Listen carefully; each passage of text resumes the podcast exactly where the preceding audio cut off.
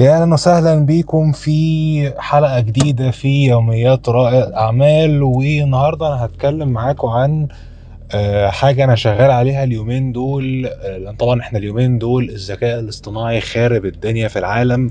كنا في الأول بادئين ب ChatGPT وبعد كده ما بقيناش ملاحقين على ال softwares اللي عمالة تنزل اللي ليها علاقة بالذكاء الاصطناعي. كل حاجة بقى أنت متخيلها ليها علاقة بالذكاء الاصطناعي بقت موجودة دلوقتي.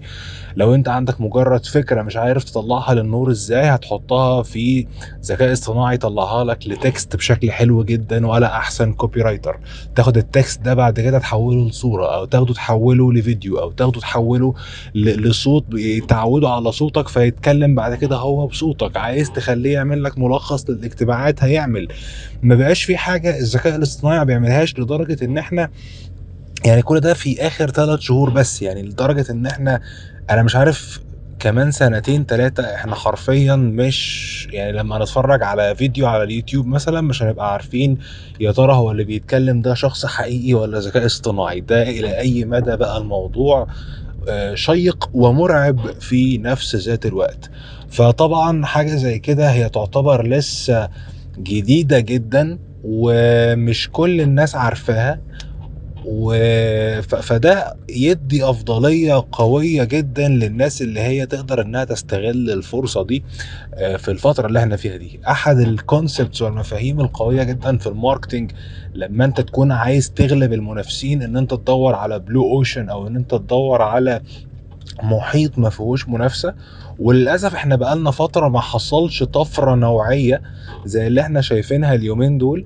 في الذكاء الاصطناعي. قبل كده كنا عمالين آه إحنا عمالين بننافس مثلا كل واحد عمال بيطلع ب unique selling proposition أو بحاجة آه، يعني فريدة من نوعها شوية لكن مش اللي هي آه، تغير الحياة كلها أو life changing زي اللي موجودة اليومين دول في الذكاء الاصطناعي. آه، طبعا آه، أنا بقالي كتير جدا عمال بقى بلعب وبجرب وبطبق الحاجات دي في إعلانات عندي ف يعني يعتبر بقيت فاهم جدا حاجات كتير جدا فيه وبقيت يعني تقريبا أنا دلوقتي لو ما بقاش في ذكاء اصطناعي أنا للأسف بقت حياتي هتقف. يعني كان الواحد في يوم من الأيام بيقول يا ترى لو جوجل اختفى الواحد هيعمل إيه؟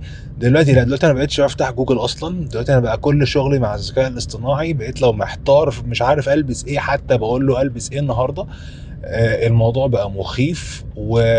ولما تيجي بقى تطبق الكلام ده على ال business عندك كمان الموضوع بقى جامد بشكل مرعب. يعني أنا دلوقتي بقيت بقى أنا مثلا عايز أعمل خطة معينة بفكر إزاي أعمل استراتيجية معينة آه، عايز أعمل brand جديد عايز أعمل offer جديد إيه الحاجات اللي أنا ممكن أعملها في ال offer بتاعي؟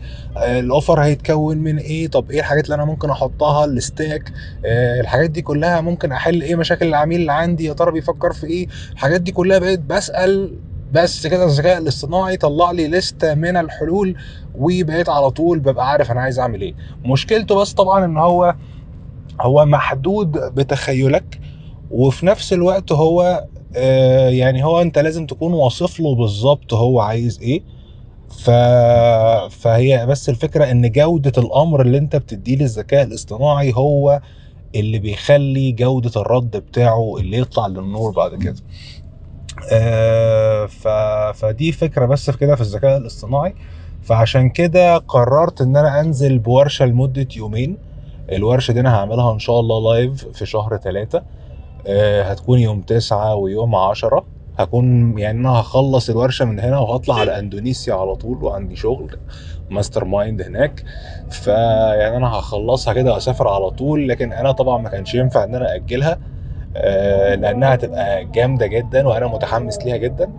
وأنا بالفعل ابتديت أعلن عنها. هي في aiexpertmastery.com أحد الحاجات برضو اللي أنا عملتها في في الورشة دي وال يعني آه، اللي اللي في ناس كتير بتغلط الغلطة دي إن ناس كتير تبتدي إنها تنزل بكورس أنا هنزل بكورس عن الذكاء الاصطناعي أنا هنزل بكورس عن حاجة معينة أنا هنزل باوفر في حاجة معينة وما بيبقاش أصلا هو فاهم وعارف هل يا ترى هيكون في إقبال على الحاجة اللي هو بيعملها دي ولا لأ. فبيبتدي إن هو يحط وقت ومجهود وانفستمنت واستثمار في حاجة من قبل ما يدرس السوق وبعد كده يجي يقول أنا مش عارف أبيع وأعمل إيه والمشكلة مشكلة إعلانات و... ومش عارف ألاقي العميل المثالي. طب ما هو عشان أصلا مفيش إقبال على الحاجة اللي أنت عايز تبيعها دي. فعشان كده أحسن وأقوى المفاهيم اللي أنا اتعلمتها كان إن أنت بيع الحاجة قبل ما تعملها. وده المفهوم اللي بيخلي حاجة زي ال pre-orders منتشرة جدا في ال آه، مثلا لما سوني تيجي تنزل ب PlayStation 5 آه، سامسونج عايزة تنزل بال Z Fold 5 بعد كده. Apple عايزة تنزل بال iPhone 20 الحاجات دي كلها بتلاقي فيه pre-order الأول. ليه؟ هو بياخد فلوس. نفس الكلام على فكرة برضه لما تيجي آه، حد بيبني عمارة. تلاقي مثلا برضه ما بيعمل pre-order بيبتدي يبيع حتة الأرض بيبتدي يبيع لكل واحد شقته قبل ما العمارة تطلع أصلا وبسعر أقل عشان يجمع فلوس العمارة وفلوس الشقق من قبل ما هو يبني العمارة. افرض بعد ما بنى لقى ان الناس مش عايزة تسكن في الحتة دي. يبقى هو ساعتها عمل ال offer بتاعه أو عمل العمارة أو البرج وهو ما عليهوش إقبال لكن هو لما بيبيع الأول بيعمل حاجة اسمها proof of concept وبالتالي بعد كده لو في إقبال فخلاص هو كده كده بقى معاه فلوس قبل ما يبتدي يشتغل. طبعا أنا ما كنتش أعرف المفهوم ده زمان وكنت بعمل أوفرات كتير قوي يا جماعة هلاقي إن الموضوع بالنسبة لي بلح مش جايب همه ولو break even حتى أساسا يعني بقول زي الفل كده.